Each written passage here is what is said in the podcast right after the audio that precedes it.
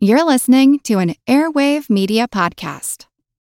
Hello, it is Ryan, and we could all use an extra bright spot in our day, couldn't we? Just to make up for things like sitting in traffic, doing the dishes, counting your steps, you know, all the mundane stuff. That is why I'm such a big fan of Chumba Casino. Chumba Casino has all your favorite social casino style games that you can play for free anytime, anywhere with daily bonuses. That should brighten your day a little. Actually, a lot. So sign up now at chumbacasino.com. That's chumbacasino.com. No purchase necessary. VGW Group. Void were prohibited by law. See terms and conditions. 18 plus.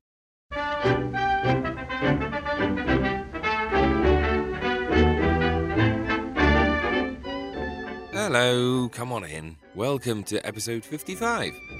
Hey, talking of 55, what do you think was the highest grossing film of 1955? Well, let me just run down the top 10 for you. Ready? Go.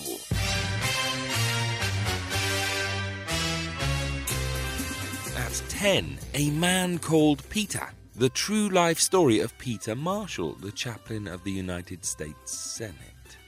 Sounds gripping.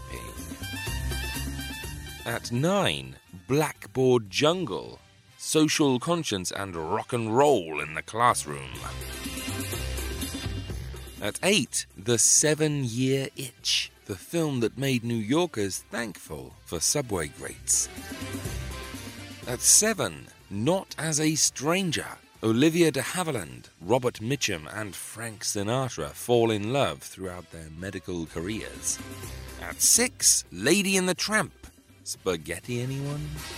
At 5, Guys and Dolls. Leave the singing to Sinatra, please, Brando. At 4, Oklahoma! Exclamation mark. At 3, Battle Cry, starring Van Heflin, Tab Hunter, and Raymond Massey, the on and off duty goings on of the Marine Corps. At 2, Mr. Roberts, James Cagney, William Powell, Henry Fonda, Jack Lemmon, Ward Bond, good heavens! And at number 1, the most financially successful film of 1955, beating out competition from some true classics of cinema. What could it be? What could it possibly be? It's. Cinerama Holiday. No, I've never heard of it either. Apparently, it's a pretty good film and wonderful to gaze at with its vast cinerama depictions of European landscapes. There's a story of sorts attached too, that of two couples, one travelling through America and one travelling through Europe. Sounds thrilling. If you've seen it, then I'll be surprised. No, I'm kidding. If you've seen it, do let me know as I'm having trouble processing the fact that the most financially successful film of 1955 was not Mr. Roberts or Lady in the Tramp, but two couples pointing at things and smiling. This program is brought to you by the makers of Popsicle, Fudgicle, and Creamsicle. Okay, Sickle. Those delicious frozen confections on a stick. Now I have a swell surprise for you. The famous winner of the typical American boy contest has now become Popsicle Pete. And here's a message from him. Hello, everybody. I sure am glad to meet you. And boy, am I glad I was picked to be the typical American boy. Because now I'm Popsicle Pete. I always wanted to be on the radio, and now I have a chance to tell you about some wonderful presents you can get free. See, you ought to see them. Hundreds of them. You get them just for saving bags from nifty Popsicle, Fudgicle, and Creamsicle. Some gifts, even better than Christmas. You can get a wristwatch, a movie camera, table tennis, a wallet, a doll. Gee, lots of gifts. Acting lessons. Just save the bags from pop- Popsicle, Creamsicle, and Fudgicle on a handy stick. Boy, do they taste good. Wholesome, too, and nourishing. Made fresh every day of the finest ingredients. Yes, water and sticks. And now it's time for. Maybe you have a question. Well, throw it into the question pot. Strangely, there is no next line.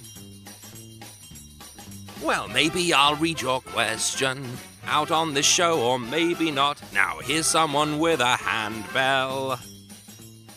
Questions, questions, questions. Yes, it's the question pot. And the first question here is from Vicky Gerard, who writes I would give all that I own to know when Sookie is getting her own segment on Attaboy Clarence. I think that's a very good idea, I do. Yes, it's it's been discussed, hasn't it, Sookie? Not really, no. I basically keep asking you, and you basically keep saying no. Well, well, well, if you're getting your own segment, then it has to be something worthwhile. I have ideas. Which are Sexual health tips. sexual health, I even thought of a name for it.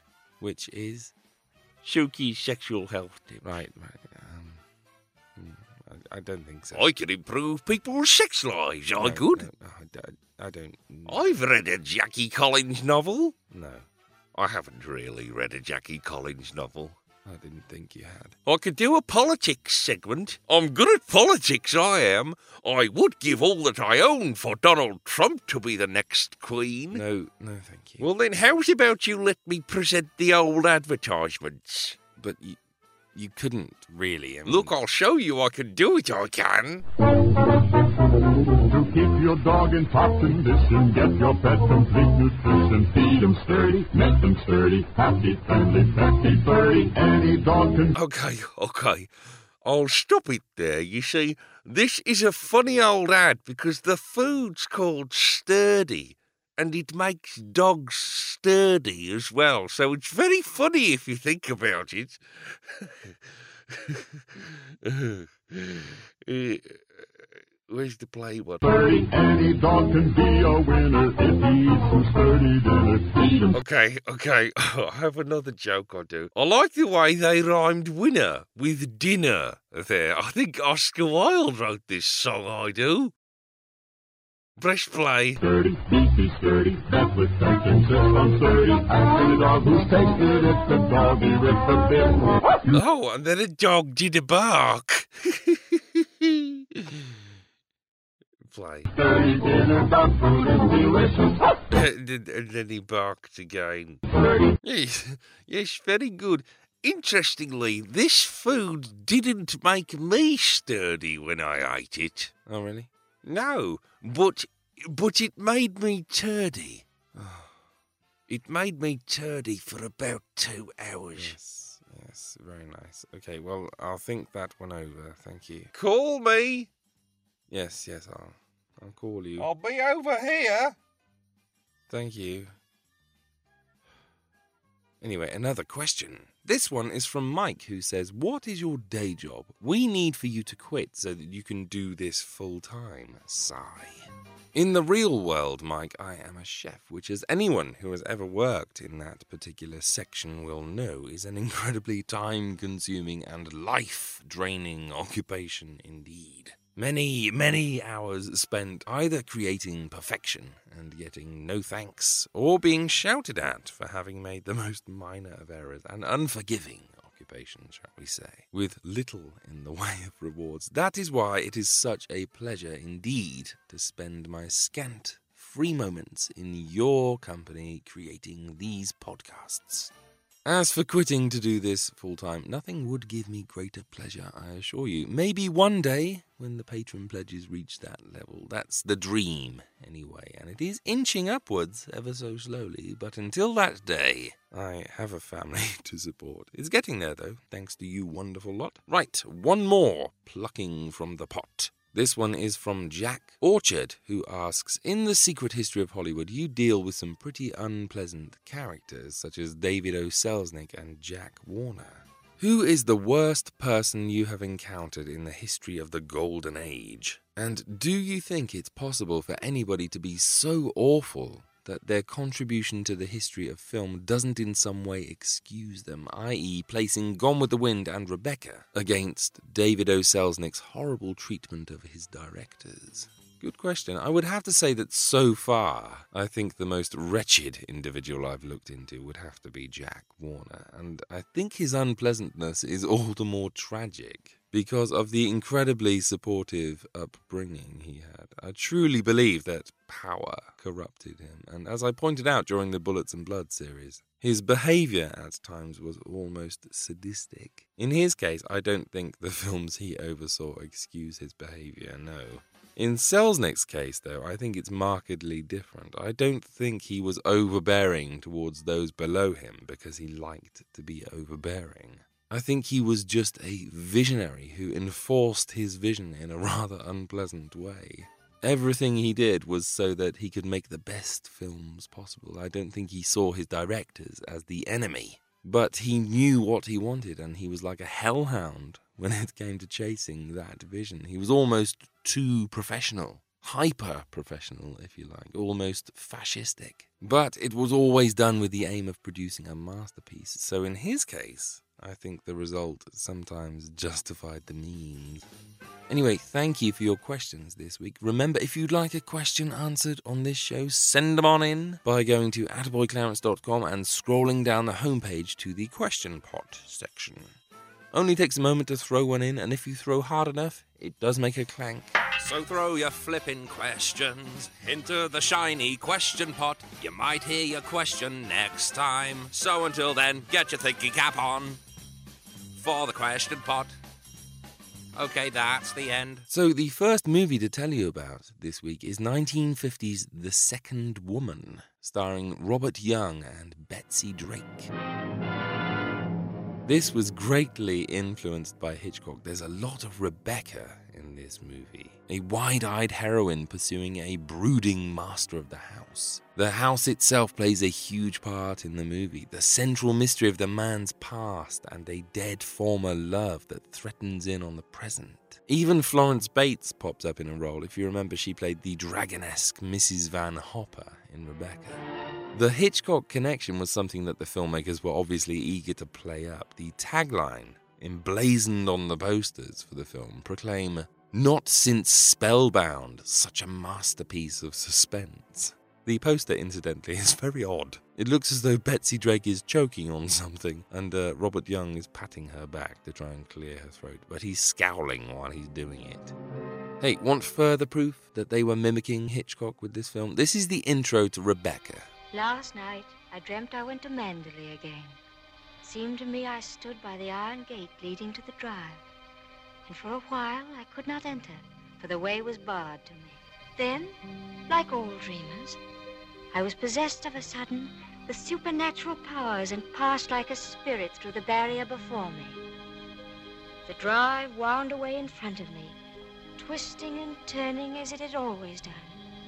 But as I advanced, I was aware that a change had come upon it. Nature had come into her own again, and little by little had encroached upon the drive with long, tenacious fingers. And this is the intro to The Second Woman. Today I looked upon the cliff where Hilltop stood. I can still see its hanging roofs against the cypress trees. But Hilltop is no more. There is only a scar of jutting rock where once its windows glittered in the California sun. My Aunt Amelia's house still stands next door.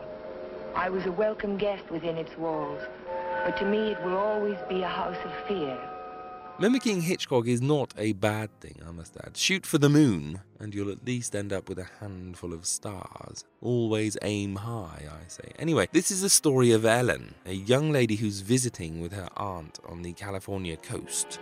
While she's there, she meets and befriends Jeff Cohalan, a talented architect who lives in an incredible ultra modern house that's been built out on the cliffs that overlook the sea. As they get to know each other, Ellen discovers that not only is Jeff nursing a broken heart, having lost his fiancée to a car accident a year previously, but that he also seems to be plagued by a severe case of bad luck. I talked to Major Badger tonight.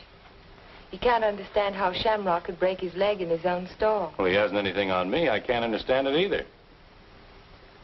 Unless it's bad luck. Don't call it luck, Jeff. What would you call it?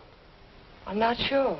A priceless ornament in his home has been mysteriously broken. His horse suddenly shatters its leg, even though it's been safely locked up in its stable, and his dog is poisoned. Jeff views the event as some kind of curse, but Ellen begins to suspect that a diabolical mind may be behind the attacks, and when they begin to threaten Jeff's life, she decides to look into Jeff's tragic past for clues. So, an intriguing premise, and certainly a film that has great ambition. The cast are all likable enough too. There's a real gallery of high society misfits. You have a love rat and a maiden aunt and a foreboding psychiatrist and a brooding romantic lead and a fresh faced heroine. Throw them all into dazzling surroundings and add a Hitchcockian plot, and you should be onto a winner. The problem is that because it draws so heavily from Hitchcock, you find yourself constantly wishing it was Hitchcock himself who had his hands on the reins. Because although it has an intriguing mystery at its heart, it's simply not tight enough to create that dread, that suspense that Hitchcock managed so effortlessly in his films. It's a 91 minute film, and by the hour mark, you do unfortunately find yourself drifting off slightly and longing for something a little more crafted than this.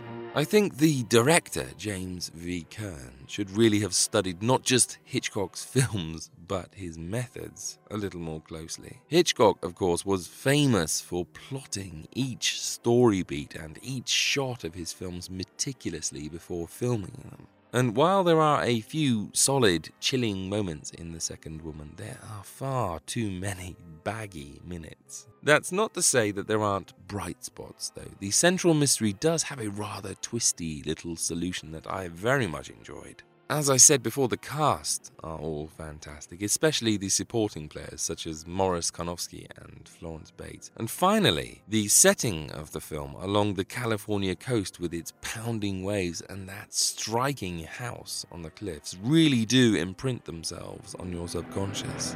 What an amazing house. Don't you like it? Yes, I think I do. It looks as if it had wings, as if it could take off and fly across the sea. That's the effect I was striving for when I built it. You built it. My house. It certainly belongs exactly where it is, doesn't it? Yes, I think a house ought to blend with its environment. If it's built in a valley, it should crouch between trees. If it's on top of a hill, it ought to be part of the sky.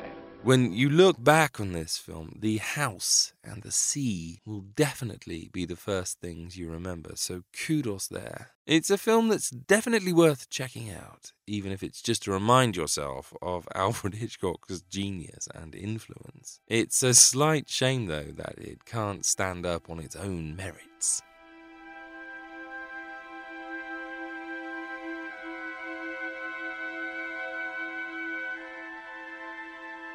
On to something a tad more successful, then a dark tale of madness and obsession, set among the lamplit streets of Victorian London. This is Gaslight, a British movie based on the play of the same name by Patrick Hamilton, the man who wrote the play Rope, which was eventually filmed by Alfred Hitchcock. The film opens with a particularly horrible murder. An elderly woman sitting alone in her drawing room is strangled to death by an unseen assailant, who then proceeds to throw the old lady's body to the floor and savagely tear apart her house. This is most definitely a killer who is searching for something.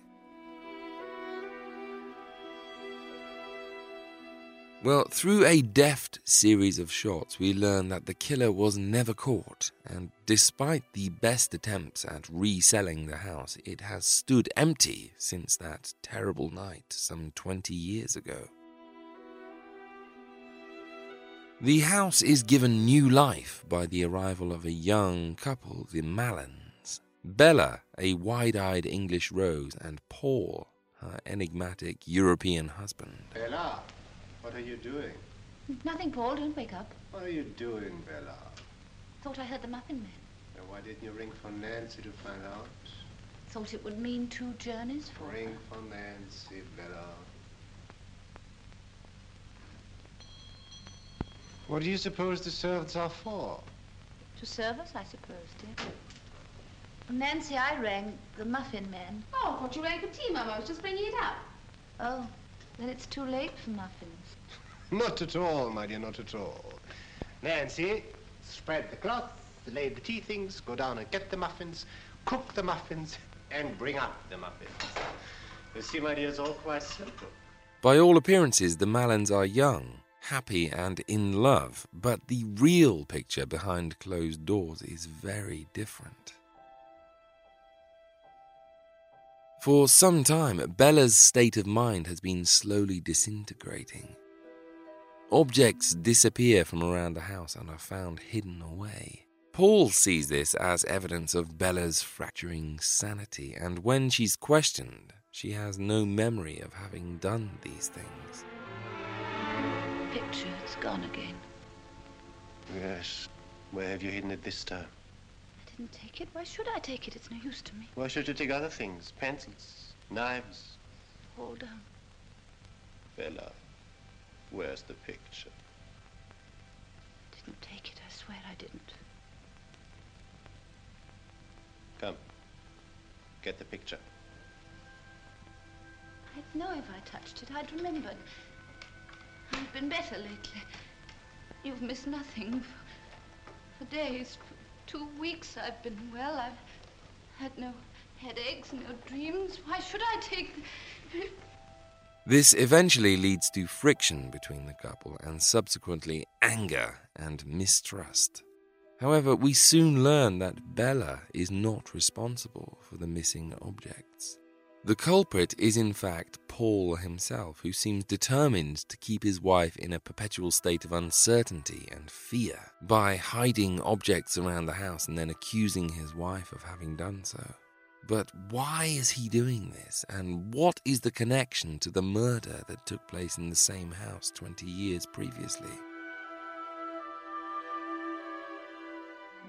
Well, firstly, let's address the elephant in the room. This film was remade in 1944 by MGM, who cast Ingrid Bergman, Joseph Cotten, and Charles Boyer in the thing. And that version is very well known, not least because it earned Miss Bergman an Academy Award for Best Actress. To be clear, the MGM version is not the version I'm talking about today. I'm talking about the 1940 version, starring Anton Walbrook and Diana Wynyard, directed by one of Great Britain's most talented directors, Thorold Dickinson.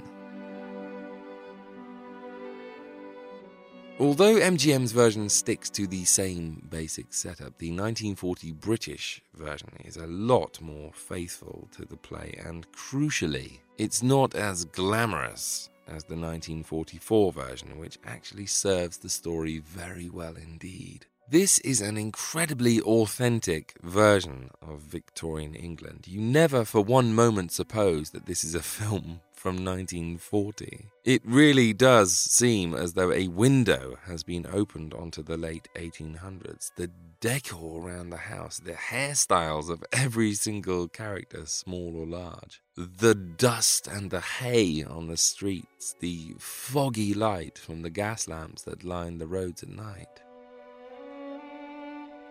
Every small detail has been carefully considered and perfected. It's an incredible achievement. For some reason, the Ingrid Bergman version feels a little artificial at times. Perhaps it's the presence of such legendary stars that hamper the illusion.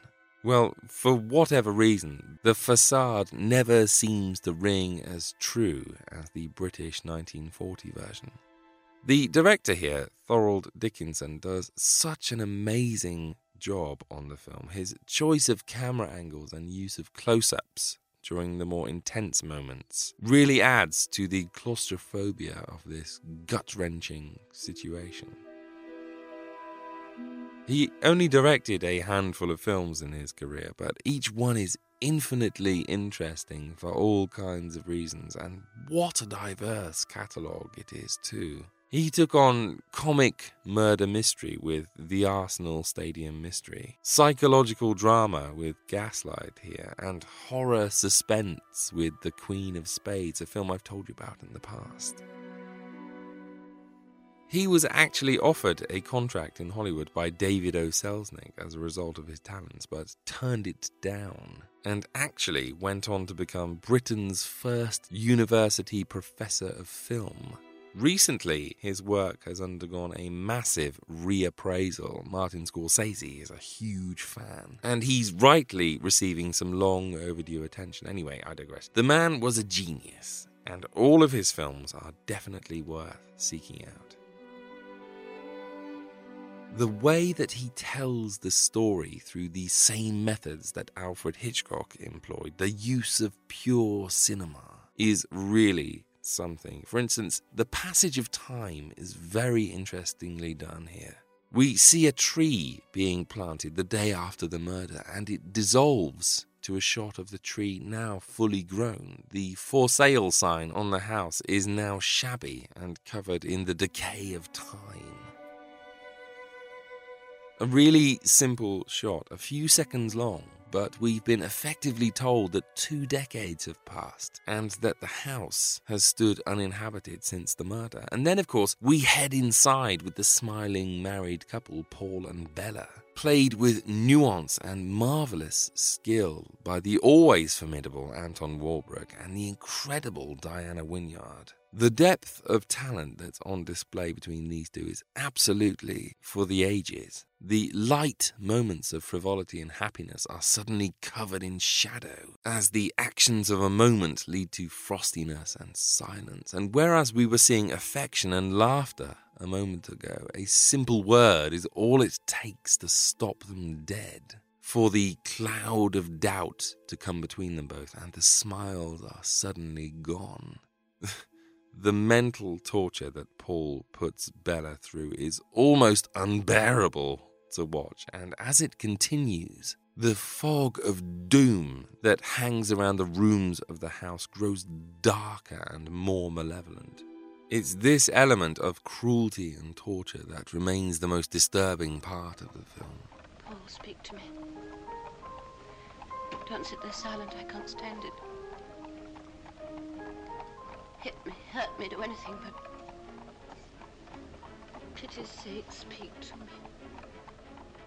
Paul's treatment of his wife actually also uncomfortably reflects the stilted Victorian attitudes of men towards women. Bella is not offered help for her supposed crimes or any sort of treatment. Instead, she's punished with isolation and humiliated further until every waking moment is lived in anguished distress about what she may or may not have done.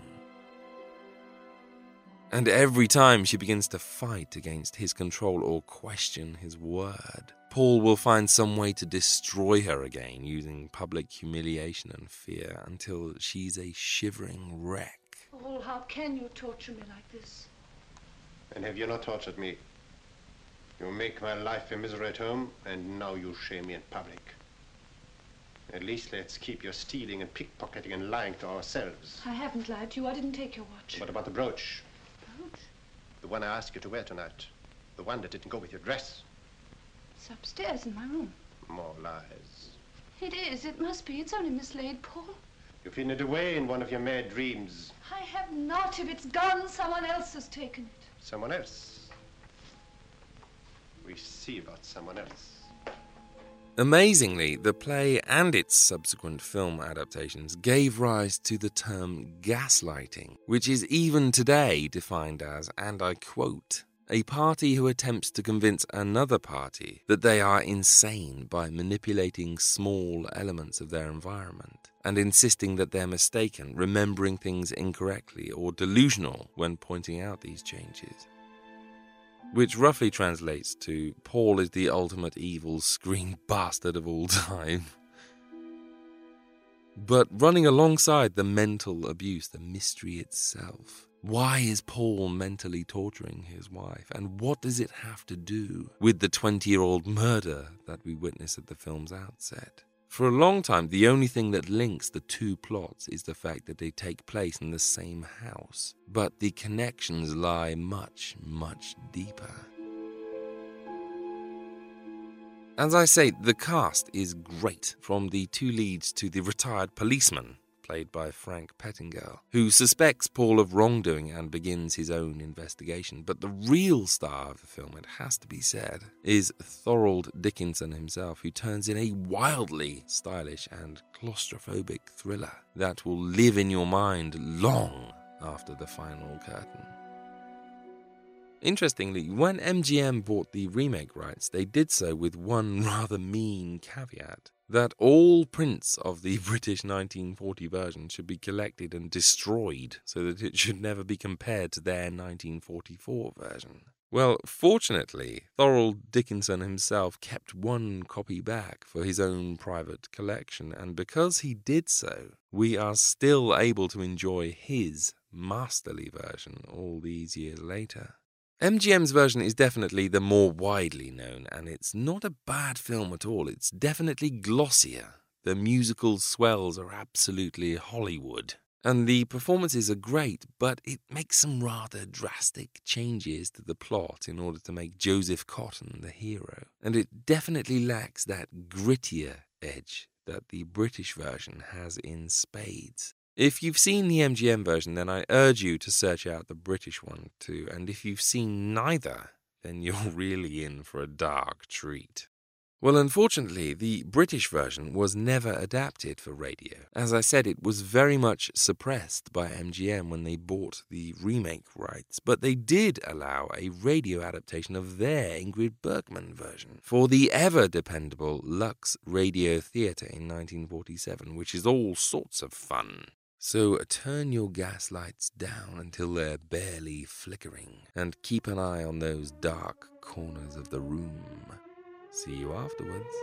From the records of Scotland Yard, London, 1885. Name, Alice Alquist. Address, 9 Thornton Square. Cause of death, strangulation by person or persons unknown. After exhaustive investigation, the commissioner reluctantly orders the case closed, pending the possible disclosure of new evidence.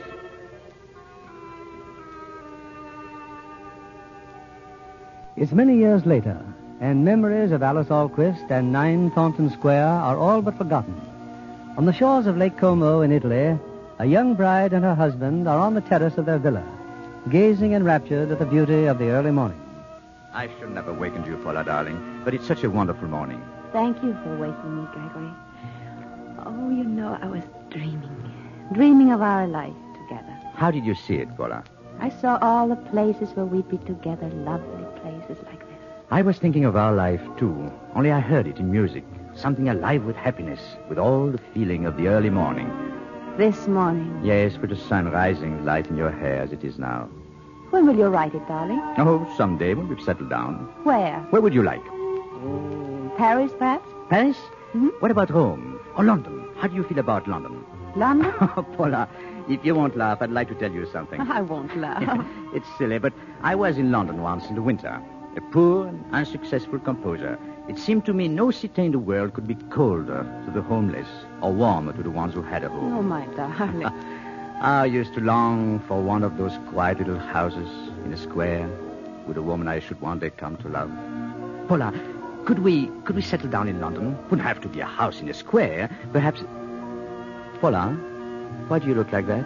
there is a house in the square. What house? Nine Thornton Square. She left it to me. She? Oh, oh, you mean your aunt Alice Alquist? Yes, I'd lived with her ever since I was a baby. Then, after it happened, I came here. I've been in Italy ever since, and that house comes into my dreams sometimes. But I haven't dreamed of it since I've known you. I haven't been afraid since I've known you. Ah, oh, Paula, if it were true, it would make me very happy. It is true. I've found peace in loving you. I could face even that house with you. Oh, no, no, Paula, beloved. Yes. I would not ask that of you. Yes, you shall have your wish, darling. We'll go there. There's a lawyer who looked after the estate, uh, a Mr. Mufflin. I'll write him today. You shall have your house, a house in London on a little square.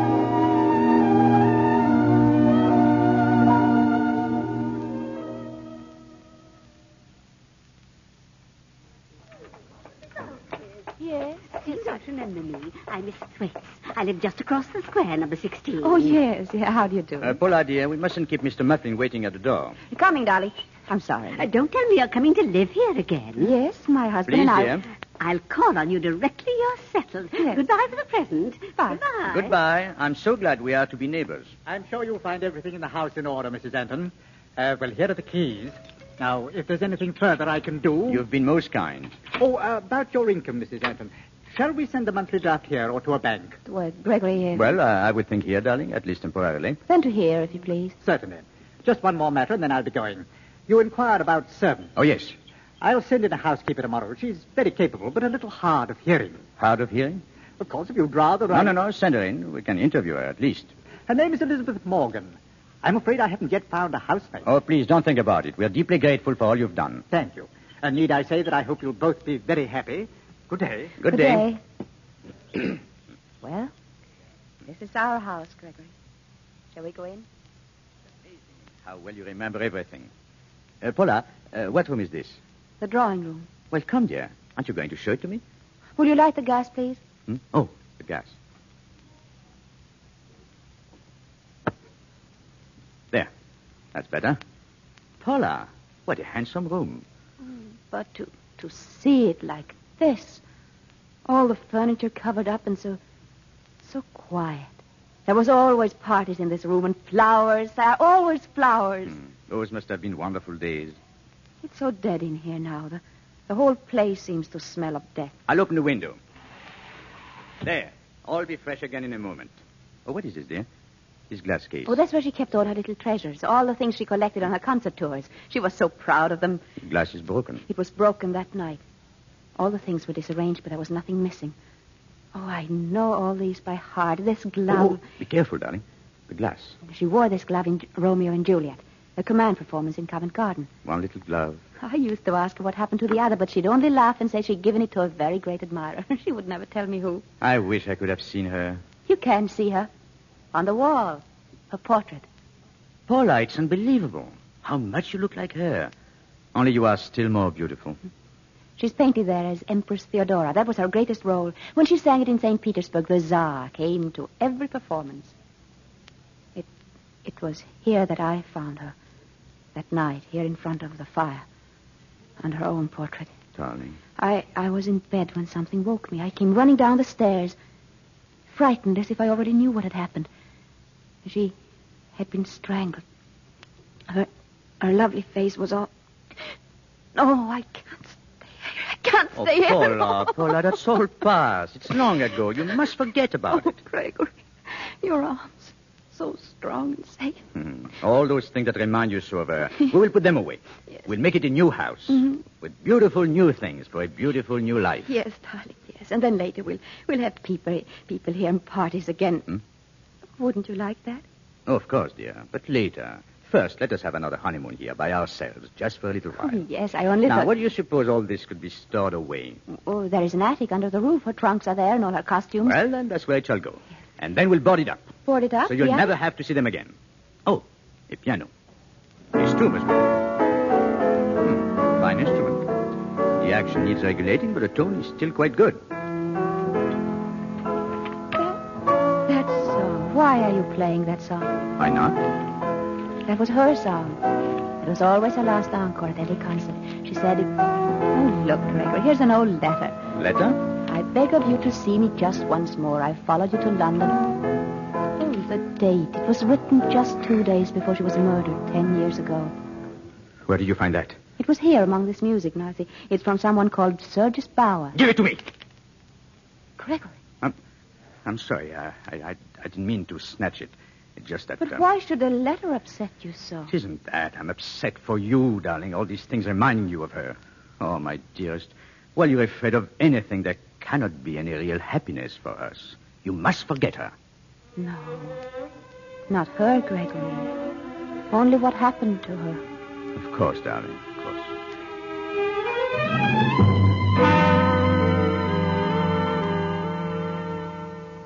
Oh, Elizabeth, I'd like to see you, please. Elizabeth. Yes, sir? Elizabeth, you've been with Mrs. Anton and me now for two months. Are you happy here? Oh, indeed, sir. Good. Uh, you've been to market? Yes, Mr. Anton. While you were gone, I've been interviewing a housemaid. Is she hired, sir? Uh, I'm not through talking to her. She's in the kitchen. You may tell her to come in now. yes, sir. Now, wait a moment. outside just now. Didn't I see you talking to our neighbor, Miss uh, Thwaites? Oh, yes, sir. She seemed so anxious to call here, sir. What did you tell her? You you told me that seeing people is not good for Mrs. Anton. I asked you a question. Of course, sir. I told Miss Thwaites that the mistress hadn't been feeling too well lately and perhaps she should wait. Thank you, Elizabeth. You may send the girl in now. And uh, might I ask about wages, sir? Sixteen pounds a year. Is that satisfactory? Mm, yes, sir. Um, what about her? Her? Elizabeth, the housekeeper. She looks strict like. Did you see the way she looked at me? Well, perhaps it's the dress you're wearing. It is a little, shall we say, loud. I hope you're not a flighty girl, Nancy. I don't think so, sir. Do I have to share a room with her? No, if you prefer, you may have a room downstairs. Now remember, your mistress is very particular about everything being correct. Is she, sir? Oh, Paula, Paula, dear, uh, this is Nancy, our new housemaid. Yes, how do you do? You may go now, Nancy. Very good, sir. Well, she seems a nice girl, Paula. Yes, I, I'm sure she'll do. Are you ready, dear? All ready. All ready to have my wife show me a wonderful city of London. Let me to get you. You're like a summer's day. Oh, it's because I'm so happy. Do you know what this is? Oh, yes. Three months ago today, we became man and wife. Oh, I have a little present for you, Paula. Here. Oh, Gregory. Where did you ever find anything so beautiful? Oh, it's just a cameo brooch that belonged to my mother. And now it belongs to you. Oh, I shall wear it always, always. How sweet of you to give me this. No. Oh, What's the matter? the clasp. Oh, darling, I've broken the clasp. No, I'll have it mended. It just seemed to break off. Your bag? Yes. Here, let me put it in your bag. You might lose it. You know, mm. you are inclined to lose things, Paula. Oh, I am. I didn't realize that. Oh, just, just little things. There now. The brooch is in your bag for safekeeping. Now, you'll remember where it is. Of course, I'll remember. I was only teasing, darling. now, uh, where shall we go first?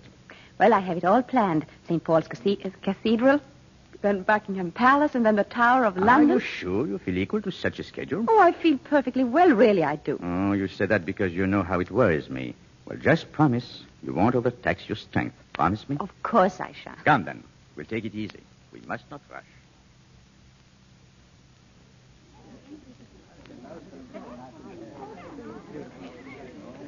Do you mind terribly, Gregory, but I just had to get out in the fresh air again. All those horrible things in there in the tower, the torture chambers, the beheading Are you sure that's why you wanted to leave? Oh, yes. That yes. young man back there, he nodded to you. Who was he, Paula? Oh, I don't know. He seemed to know me, but Well, I... Do you usually bow to people you don't know? No, I suppose I'd met him somewhere. Are you telling me the truth? Of course, why should I lie? You smile at him. I wonder why. Oh, I did it without thinking, Gregory. I don't know why I did it. Like the other things. What other things? Oh, nothing, darling. Only I've been noticing you're quite forgetful lately. Forgetful? Well, losing things and. Oh, now, please, don't look so concerned, dear. It's nothing. You get too tired and. Yes, that's probably what it is. I get tired. I'm tired now. Gregory, can we go home now? Oh, we still haven't seen the crown jewels. They're in that building up there. They are? How do you know? What did you say? I said, how do you know? You haven't been here before. The guide told us inside. Are you becoming suspicious, Paula, as well as absent-minded? No, of course not, Gregory. After we see the jewels, we'll go home. Oh, jewels are wonderful things, Paula. Yes, a man could sell his soul for jewels and find that he has made not too bad a bargain.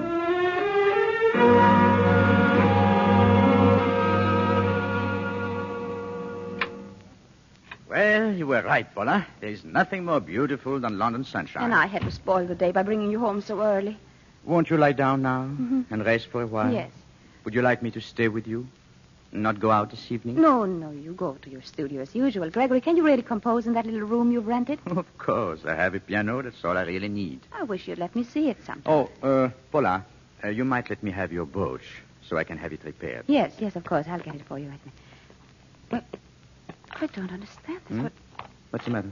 what, oh, Gregory, I, I can't find it. What? Well, I, it must be here in my bag. I, and I'll turn everything out just right. Uh, I, I know it was here. I couldn't have lost it. It must be him. Sure it is.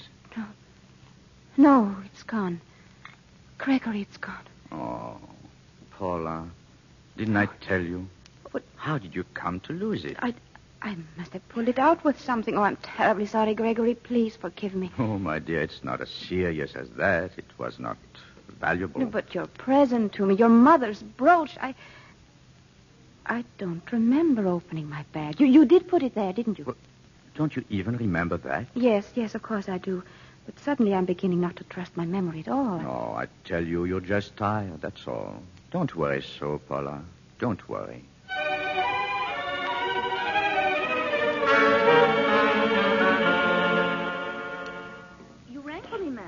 What time is it, Elizabeth? Close to nine o'clock, ma'am.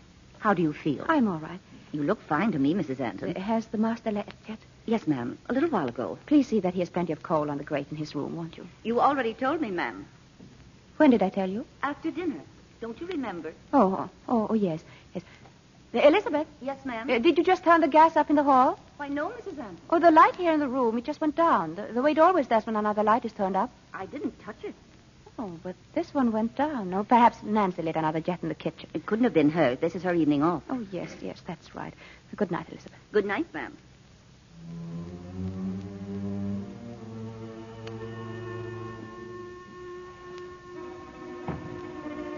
Elizabeth, Yes, ma'am. what's that? That noise. Listen. Noise, ma'am. Yes, can't you hear? It's coming from up there, from the attic. Like footsteps and and things being moved around. But, ma'am, the attic's all boarded up. But I tell you, I hear something. Elizabeth! My hearing, ma'am, it's not too good, you know. Oh, you hear very well when I speak to you? Yes, ma'am. I've gotten so I can tell from a person's lips what they're saying. It's stopped now. Yes, it's gone. Well, I. You may go, Elizabeth. I'm very sorry. Please, ma'am, is there anything I can do? No, nothing, nothing. Good night. Good night. I hope you rest, ma'am. What is happening to me? I must be ill. I must be. Oh, no, no, no, no, no.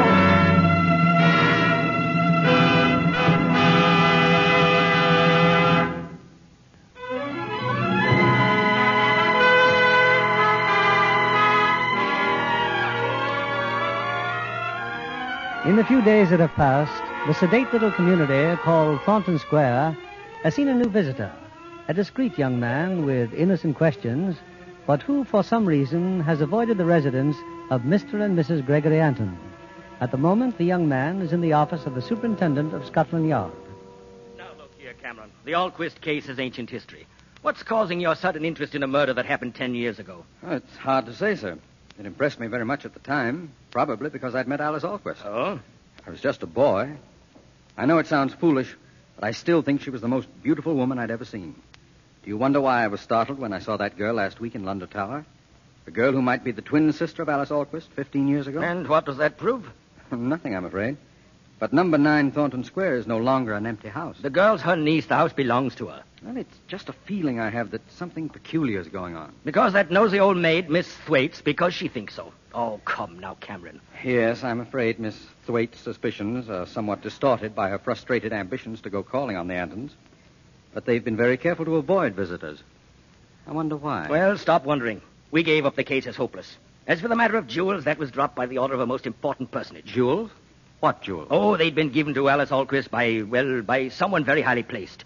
Crown jewels of his, well, of another country. They disappeared. That's why she was murdered. Who'd murder a woman for jewels that are far too famous to dispose of? But they've never turned up. No, now run along, Brian. I'm very busy. Yes, sir. Well, thank you, sir. Uh, Oh, uh, Williams. yes, sir? Uh, where's your duty these days, Williams? Still in the East End, sir. How'd you like a more fashionable beat? One that includes Thornton Square. Oh, very much, sir. It also includes a pretty young housemaid named Nancy Frost. She might be susceptible to a policeman's uniform, and uh, I need information. Well, now, sir, I... Uh, say uh, nothing about it. We'll see what can be done.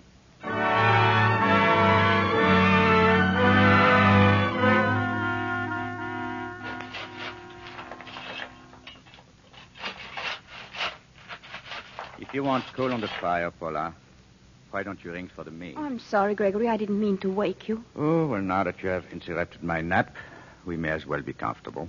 Now, please, pull the bell cord. Oh, but it seems so unnecessary. What are servants for, Paula? Answer me. What do you suppose servants are for? To do things, to, to serve us, I suppose. Exactly. It's only I think we should consider them a little. Oh, don't be cross with me. I'm not cross with you. Oh, there are a lot of things. You ring, sir? No, your mistress rang. Well, my dear, tell Nancy why you rang her for. A little coal on the fire, please, Nancy. Yes. Well, Nancy, tonight is your night out, isn't it? That's right, sir. Whom are you seeing tonight, Nancy? They have changed the policeman on the beat. Is his heart going to be added to the list of those you've broken? I don't know I've broken any, sir. Ah, now, now, I'm sure that's not true. That complexion of yours, that's something not quite true, also. Oh, you do it very cleverly. In fact, I'm hoping you'll pass your secret on to your mistress and help her get rid of her pallor. I'm sure I'd be pleased to do anything I can, sir. Gregory, how can you talk to Nancy like that?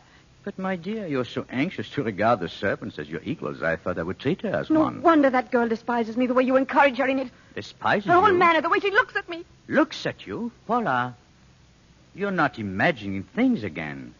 You're not, are you? Of course I'm not. Paula, don't turn away. You must have this out. You really think Nancy despises you? Paula, No, Gregory. well, I'm glad of that. It hurts me when you're ill and fanciful. I beg your pardon. Nancy, have you been there listening to us? Oh, no, sir. Miss Thwaites is calling. She wants to know if the mistress is at home. Oh, that old busybody again? She has a nephew with her, a Mr. Cameron. Uh, tell them Mrs. Anton is not at home. Gregory, really, she's been Oh, so if very... you let her in once, you'll always have to have her. And I do not want people all over this house. Well, don't stand there, Nancy. Yes, sir. I would have liked to have seen her. You... But, my dear, I thought you were only trying to be polite. Why didn't you say you really wanted to see her? I... How could I? In front of that girl, oh, I... Paula, you must get over this ridiculous fear of the servants. All you had to say was, show her in, Nancy. Well, am I right? Yes, Gregory. You wouldn't have had time to see her anyway. Why not? You'll want to dress. We're going out tonight. We are. Oh, you didn't tell me, or have I forgotten? Paula, you silly child. Of course you haven't forgotten. Look, theater tickets. A surprise for you. We're going to the theater tonight. oh, Gregory. Oh, wonderful. Oh, my darling. And you thought I was being cruel to you. No, no, you're not cruel. Keeping people away from you. Making you a prisoner. I'm sorry, I'm sorry, I'm sorry. Ah, it's been days since I've heard you laugh like this. It's been days since I've been so happy. I want to laugh. I want to dance. what is it, Gregory? The wall. Something is missing from the wall. Missing? Oh, Paula, Paula, I don't want to upset you. If you will put things right when I'm not looking, we'll assume it didn't happen. But but what? You mean you don't know? No, I, I, I. The little picture's been taken down again. Who took it down? Why? Why, indeed? Why was it taken down before? Paula, But I haven't taken it. Why should I, Gregory? I swear. Oh, no, don't ring for the servants. I must. No, please, please. Oh, Gregory, don't shame me before the servants again. will you stop being hysterical? You must get to the bottom of this once and for all. Things like this cannot. Oh, Elizabeth, uh, come in. Yes, sir. Uh, Elizabeth, do you notice anything missing from this room? Missing? No, I don't think so, sir. Look at the wall. Well, Oh, yes. The little picture. did you take it away? Oh, no, sir. Why ever should I? You go to church, don't you, Elizabeth? Why, yes, sir. Please hand me my Bible there. The Bible. Yes, sir. Thank you. You will kiss this Bible as a solemn oath that you've been telling us the truth. Thank you, Elizabeth. Now send Nancy in here. Yes. No, Gregory, please. No, no, not that girl. I'll say anything. I'll say that I did it. I did it, Gregory. Please, I cannot have that girl in here. Please, I Paula, Paula, please have the goodness to control yourself. Oh, now, you've thrown suspicion on the servants. They must be cleared of it. Now sit down. Did you hear? Sit down. Elizabeth said you... Nancy, a picture has been removed from the wall there. I want to know if you took it. No, sir. Shall I ask Nancy to kiss the Bible, Paula, or will you accept her word? Of course, I'll accept it. That's all, Nancy. Thank you. It was there this morning, I'm sure. Give me that Bible. Give it to me. I swear on that Bible I didn't take that picture down. Go and look for it. See if you can find it. Perhaps here in the library. We found it in here the last time, didn't we? But I... I think it may be here again. The shelf. It's there. On the shelf.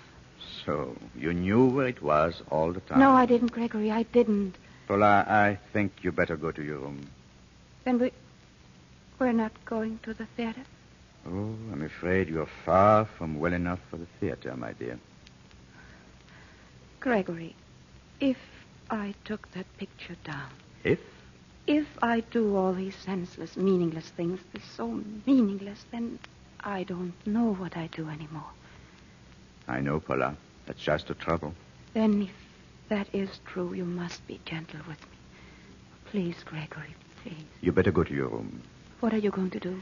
I'm going out to work to try to forget all this. No, please don't leave me now. I get so frightened when you go out night after night. Frightened? You never told me that Oh, before. I'm frightened of the house. I hear noises and footsteps. I imagine things. The, the light in my room, the light dims. I'm frightened of myself. No, Gregory, please take me in your arms. Please, please, take me in your arms. Good night, Paula. I hope to find you much better in the morning.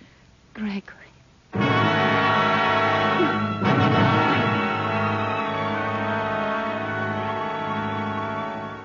Well, Williams, come in. Uh, I just wanted to report, sir. Miss Nancy Frost and I, we're going out this evening. Oh, fine. Any luck this afternoon, sir? Not very much, I'm afraid. I persuaded Miss Thwaites to adopt me temporarily as her nephew and go visiting. But the Antons wouldn't see us. Too bad, sir. But meet her I shall. I've just called a friend of mine, Lady Dalroy. She's giving a musical at her home Friday night. She knew Mrs. Anton slightly years ago. She's been kind enough to add her name and her husband's to the list of guests.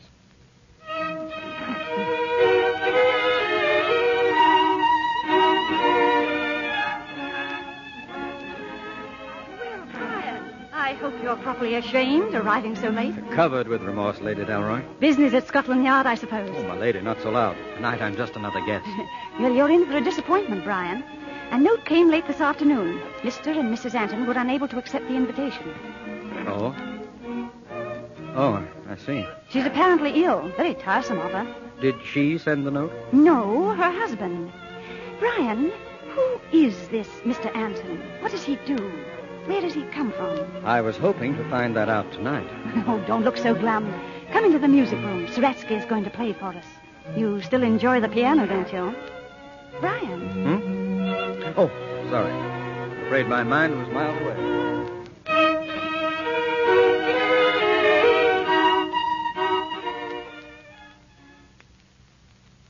Answer me, Paula. Why are you all dressed up like this? Because I'm going to Lady Dalroy's reception. But I sent a note. Yes, you told me. But I'm quite well enough to go, and I must get out of this house, Gregory. Very well. But I'm afraid you'll have to go alone. If you prefer. Paula, no, no, Paula, wait. I didn't realize this party meant so much to you. I'll change immediately. You didn't really think I'd let you go alone, did you? I don't know. Please hurry then, Gregory. Of course, my dear. I won't be a moment.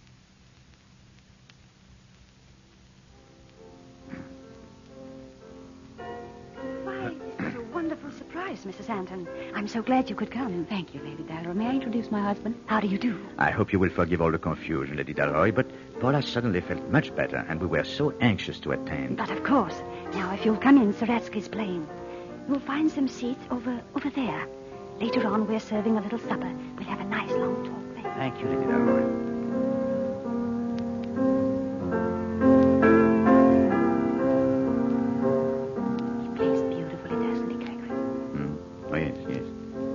Wrong?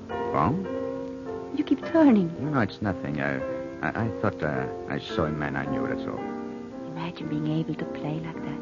Yes, yes, I, I heard Saretsky once in... Paula. Yes.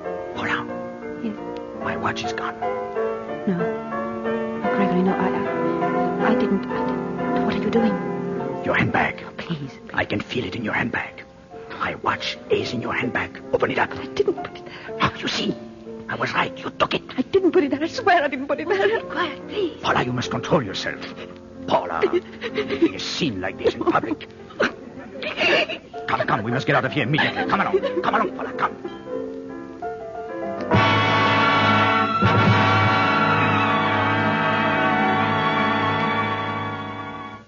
I've tried so hard to keep it within these walls, in our own house. Now, because you would go out tonight, the whole of London knows it. If I could only understand what makes you do these crazy, twisted things. Gregory, are you trying to tell me that I'm insane? That's what I'm trying not to tell myself. But that's what you think, isn't it? That's what you've been hinting for months now, ever since. Well, ever since what? Since. Since the day I lost your mother's brooch. No. No, before that. The first day in this house when I found that letter. What letter? From that man called Bauer, Sergius Bauer, I remember. Yes, you're right. I can see you still, standing there and saying, Look, look at this letter. and staring at nothing. What? You had nothing in your oh, hand. Oh, Gregory. I was staggered, but I didn't know then how much reason I had to be. What reason? I didn't know then about your mother. What about my mother? Your mother was mad. She died in an asylum when you were a baby. Oh, that's not true. I've been making inquiries. I've talked to the doctor who attended her. Would you like to see him? No. He described her symptoms to me. It began with her imagining things noises, footsteps, No. voices. And then the voices No, began to no, speak to her. And in the end, she died with no mind at all. Stop it, stop it. No. Ah, perhaps you will understand why I cannot let you meet people. Oh, by the way, he must have been rather disappointed that you left Lady Dalroy's home tonight before he could talk to you. Who? Who? The man. The man who was sitting behind us. You went there only because you knew he was going to be there. But Gregory, who? Who? The same man who bowed to you that day in the tower. Who is he? Someone from the past, perhaps? Some disappointed shooter? I never met him. I have no idea who he is. Why'd you lie to me? I never lied to you. No, I'm sorry. I know. You never lied to me. It's worse than lying. You've forgotten. You've forgotten him as you forget everything. Oh, but I'm wrong to try to handle this myself. Paula, we shall have visitors here, and shortly. A doctor? Two. Yes, I believe two is the required number. Good night, Paula. I'm going out.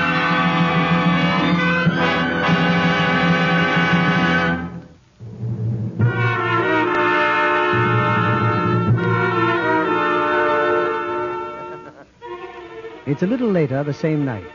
Gregory has just left, and alone in her room, Paula crouches in terror, staring up at the petals of flame that burn evenly in the chandelier. Then, from the attic above, she hears footsteps and the muffled thud of unknown objects moved by an unknown hand. And the light in her room grows dimmer.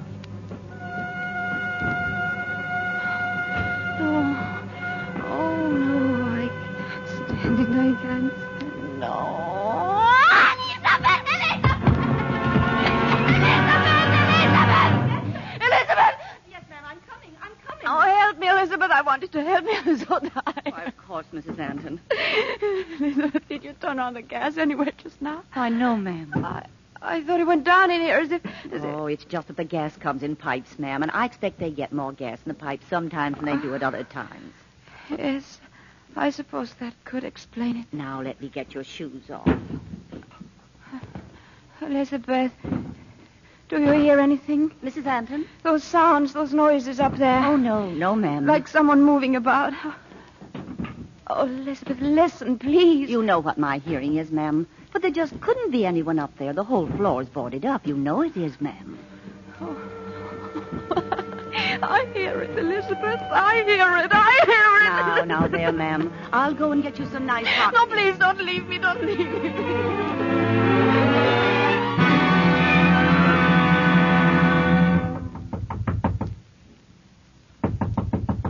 It's me, Mr. Cameron. Williams. Williams, well, come in. Sorry to wake you up so early, sir, but seeing as how you told me to come here to your house, if anything. No, don't apologize. What is it? Well, about two hours ago, I'm on the corner of Thornton Square when suddenly there he is, popping up out of the fog. Our friend, Mr. Anton. I can't figure it out, sir. The way he disappears and then reappears every night. Well, don't let it amaze you any longer, Williams. Sir? He never leaves Thornton Square. We only thought he did. Number five is an empty house. He turns the corner of Thornton Square, comes back to number five through the alley, goes to the roof, crosses to his own house, and goes in through the attic. But why would a man want Uh, to... never mind now. What happened last night? Well, I tell you, that man's been up to something. Clothes untidy, cravat all on one side, dirt and dust all over him, even on his face. Had he been in a fight? No, more like he'd been digging in a cellar or something. Oh, sit down, Williams. I'll stir up some breakfast. Oh, I've had my breakfast, sir. In the kitchen at number nine, as a matter of fact. Oh? How's Nancy? It seems the master's told her her mistress might be going away for a long time. For a long time? What do you think that means? It means I've got to get into that house tonight. But Nancy says he's told her not to let her mistress see anyone. Then you'll have to see to it that Nancy isn't home tonight either. Any little thing I can do for the yard, sir. But how do you know the lady herself will see you? I don't know. Wait. There is a way. Yes, I'm sure she'll see me, Williams.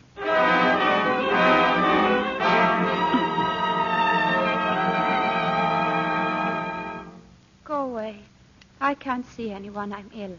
Elizabeth, stop him. I must see you, Mrs. Anton. I couldn't stop him, ma'am. He pushed his way right in. Mrs. Anton, my name is Brian Cameron. You mustn't be here. Go away. Not until I've given you this. A glove? It's a glove. Years ago, Alice Alquist gave me this glove. I was a little boy, overcome with admiration. Will you trust me now? She gave it to you. the great admirer she used to make such a mystery of. That little boy. Mrs. Anton, are you planning to leave here? Leave? Oh, I have nowhere to go. Unless my husband sends me away. Is that why you were here to take me away? Are you as frightened as all that? Uh, I'm sorry, but I, I, I can't talk to you. I'm afraid I'm. You're I'm- afraid you're going out of your mind?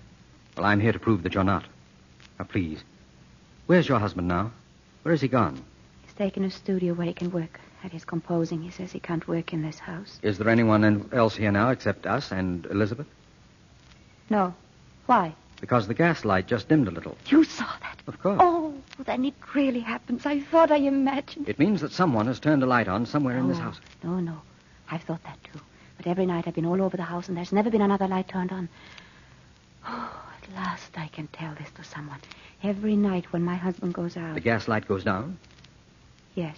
and then what? Then I think I hear things. I watch and wait, and, and then later the gas goes up again. And he returns. Yes. Quite soon after, always quite soon. Are these things you hear, what things? Sounds, noises over my room in the attic. Uh, What's up there? A whole floor of trunks and furniture, her belongings, my aunt's. Like that sound just then? Is that what you mean? Yes, Yes, but who? Mrs. Anton, you know, don't you? You know who's up there. No. How could he be? Why? Tell me, has he any weapons in the house? He has a revolver. Where is it? Uh, there, I, I, I think he has it in his desk there. Locked. I'll have to force it open. This letter opener will do it. No, no, no, no, you mustn't. Whoever you are, you have no right to. He'll think that I. No, what shall I. What shall I say to you? You won't have to say anything. Well, a gun case without a gun. Perhaps it's a good thing I. Oh, What's the matter? There, in the drawer, the brooch he gave me and the letter. I was right. Letter? Here, it was from someone called Sergius Bauer. Bauer. I found it, but my husband said I dreamed it, and now it's here. Bauer. There was a Sergius Bauer connected with Alice Alquist, a young pianist who played for her in Prague. Let me see that letter. Handwriting. Yes, yes. Now something else. Anything. Anything else he may have written. Oh, uh, this, this note.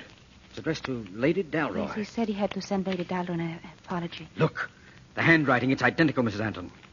Your husband and Sergius Bauer are one and the same. He said there was no letter. He said I was going out of my mind. You're not going out of your mind. You're slowly and systematically being driven out of your mind. But why? Why? Perhaps because you found this letter and knew too much. Or because then he would have control of your property, of this house, and could search in the open instead of in the dark like this. Search. Search for what? For the things for which Alice Alquist was murdered. Her jewels. Well, I have her jewels. There are jewels you didn't know she had. Famous jewels. Jewels for which he was searching that night ten years ago. No, you're wrong. I know him. He's my husband. I've lived in the same house with him.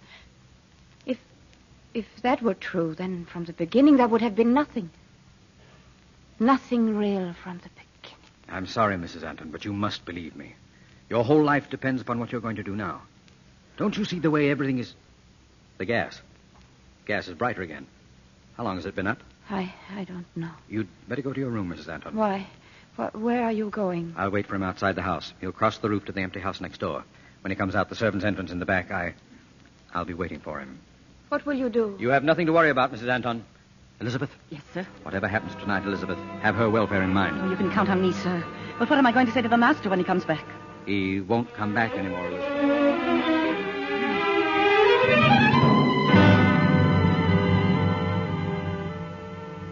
Paula? Gregory, What are you doing here, Paula? I was lying down. In the drawing room? Why? I don't know. You don't know. Do you know anything about anything you do? Oh, you startled me. I I didn't hear you come in the door. I didn't come in the door. I came down the stairs. I've been in the attic, Paula. The attic is boarded up. You couldn't have. It's no longer boarded up. I have found what I've been looking for. Did you ever see jewels like these, Paula? Did you? Jules. Oh, Joe. Do you know what you remind me of as you walk across the room? Like a girl walking in her sleep. But you're not asleep. You're awake, fully awake, or you would not have broken open my desk. I didn't open it. Why did you do it, Paula? I didn't. It was he. He opened it. He? What are you talking about? A man. A man who came to see me. Who let him in? Elizabeth. Elizabeth, come here. Elizabeth, Did some... Mr. Ant? come in here, Elizabeth. Who was the man who came here while I was out? A man? What man, sir? Come, come, Elizabeth. You must have answered the door. No one was here, sir. No one. Elizabeth, you saw him. You opened the door yourself. No, ma'am. I didn't see anyone at all. But he, he was he was here. I, I know it. I, I, I saw him. You see how it is, Elizabeth? Yes, sir. I see just how it is. But I I couldn't have dreamed it. I couldn't have. No, did I dream? Did I really dream? Yes, Paula. You dream all day long. All that happened? All that did not happen. Oh, then it is true. My mind is going. Haven't I told you, Paula? Take me away now. I can't fight it anymore. Yes, Paula, I will. Away. Take me away. And was I any part of this curious dream of yours, Mrs. Anton? You? Perhaps my presence may help you recall your dream. Who the devil are you? Only a figment of your wife's imagination. How did you get into this house? Down the attic stairs, Mr. Anton. The same way you did. Mrs. Anton, don't you think you'd better go to your room? You must be very tired. Don't you think you'd better explain your business? As a mere ghost existing only in your wife's mind, I could hardly be said to have any business. Paula, go to your room. No. Please, Mrs. Anton. All right, I'll go. Those jewels, I see you found them after all, Sergius Bauer. I'm afraid I don't know your name. Cameron, shall I tell you my business address also? No, I think I can guess it. So we've both ended our search tonight. Where were the jewels? Sold in one of her costumes. The dress she wore in Opera Theodora. How clever she was to conceal them there. Four priceless jewels among a lot of paste imitations. How does it feel, Bauer, to have planned and killed and tortured for something, then to find it's all been for nothing? For nothing? Oh, no. I don't think so. Not for nothing. Put down that gun!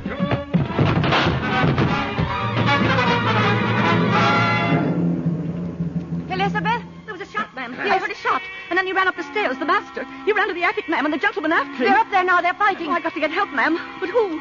Oh, Mr. Williams. The constable, Mr. Williams. I'll fetch him, ma'am. Don't worry. I'll fetch him right away.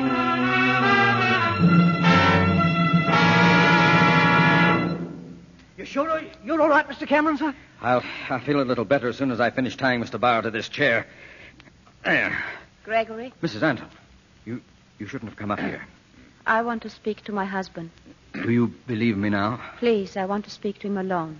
I assure you I'm quite helpless, Mr. Cameron. Please. Come, Williams. We'll be waiting on the stairs. Paula, go and see if he's listening. He's not listening. He told you a lot of things about me, didn't he? Yes. They were lies. Because he's in love with you. I can feel it. Can you? Can you really, Gregory? Or shall I call you Sergius? Oh, oh, so, so he told you that too. Well, ha- have you never heard of an artist taking a stage name? They don't hang a man for that, do they? No, they won't hang a man for that. Paula, Paula, do you remember our first days was together? Do you remember Italy? Lake Como. There have been times when I thought I only dreamed those days. Come closer, Paula. Look into my eyes. Paula, if I ever meant anything to you, and I believe I did, then help me, Paula. Give me another chance. Gregory. Look, in the door of that cupboard there is a knife. Get it, Paula, and cut me free. Here? Yes, yes, yes. The first door. I'll find it, Gregory. Oh, be quick, Paula. Hurry. But there's no knife here. Huh? Yes, yes. I, I, I put it there tonight. Yes, that's it. Now, now bring it here. I have no knife, Gregory. You must have dreamed you put it there. But it... Are you suggesting this is a knife in my hand? Have you gone mad, my husband? Paula. Or is it I who am mad? I'm always losing things, hiding things. Oh, that was a knife, wasn't it? And I threw it on the floor. I have lost. Paula, Paula, it is there. Pick it up. I must look for it, mustn't I? If I don't find it, you'll put me in the madhouse. No. Now, where could it be now? Behind this trunk? No. No, no, perhaps over here. I'm trying to help you, aren't I? Trying to help you to escape. But how can a mad woman help her husband to escape? Paula, Paula, you're not mad. You're not. Yes, I am, as my mother was mad. No, no, no, no, no, Paula. That, wasn't true. Pick up the knife. Please help me. If I were not mad, I could have helped you. Whatever you had done, I could have pitied you and protected you. But because I'm mad, I hate you. Because I'm mad, I betray you. And because I'm mad, I'm rejoicing in my heart without a shred of pity, without a shred of regret. Come, Mr. Cameron, take this man away. You're ready, Bauer? Quite ready. Untie his feet, Williams. I don't ask you to understand me, Paula. Between us all the time were the Jews, like a fire. A fire in my brain that separated us. Those Jews which I wanted all my life. I, I don't know why. The cab is coming, Mr. Cameron. Goodbye, Paula. Goodbye, Gregory. I'll be down in a minute, Williams. Oh, this will be a long night. But it will end. In the morning when the sun rises, sometimes it's hard to believe there ever was a night. You. You'll find that too. I shall try. And that was Gaslight from the Lux Radio Theatre, starring Ingrid Bergman and Charles Boyer. Great stuff. Anyway, thank you for joining me this week. I shall return next week for more old movie talk. Until then, enjoy the weather. Take very good care of yourselves. And bye for now. Still waiting for you to call me. Okay, keep keep waiting. I will keep waiting. If you'd like to support this show, you can do so by going to www.attaboyclarence.com and clicking on the Patreon banner. Pledges start from as little as $1 a month, and in return, you'll receive exclusive emails, bonus episodes, previews, and ebooks. And every dollar pledged goes towards making these shows better and more frequent. Go to www.attaboyclarence.com or click the link in the show notes now to become a patron. Thank you. Step into the world of power, loyalty, and luck. I'm gonna make him an offer he can't refuse. With family, cannolis, and spins mean everything. Now, you wanna get mixed up in the family business. Introducing The Godfather at ChumbaCasino.com. Test your luck in the shadowy world of The Godfather slot. Someday, I will call upon you to do a service for me. Play The Godfather now at ChumbaCasino.com. Welcome to the family. VGW Group. No purchase necessary. Void where prohibited by law. See terms and conditions. 18 plus.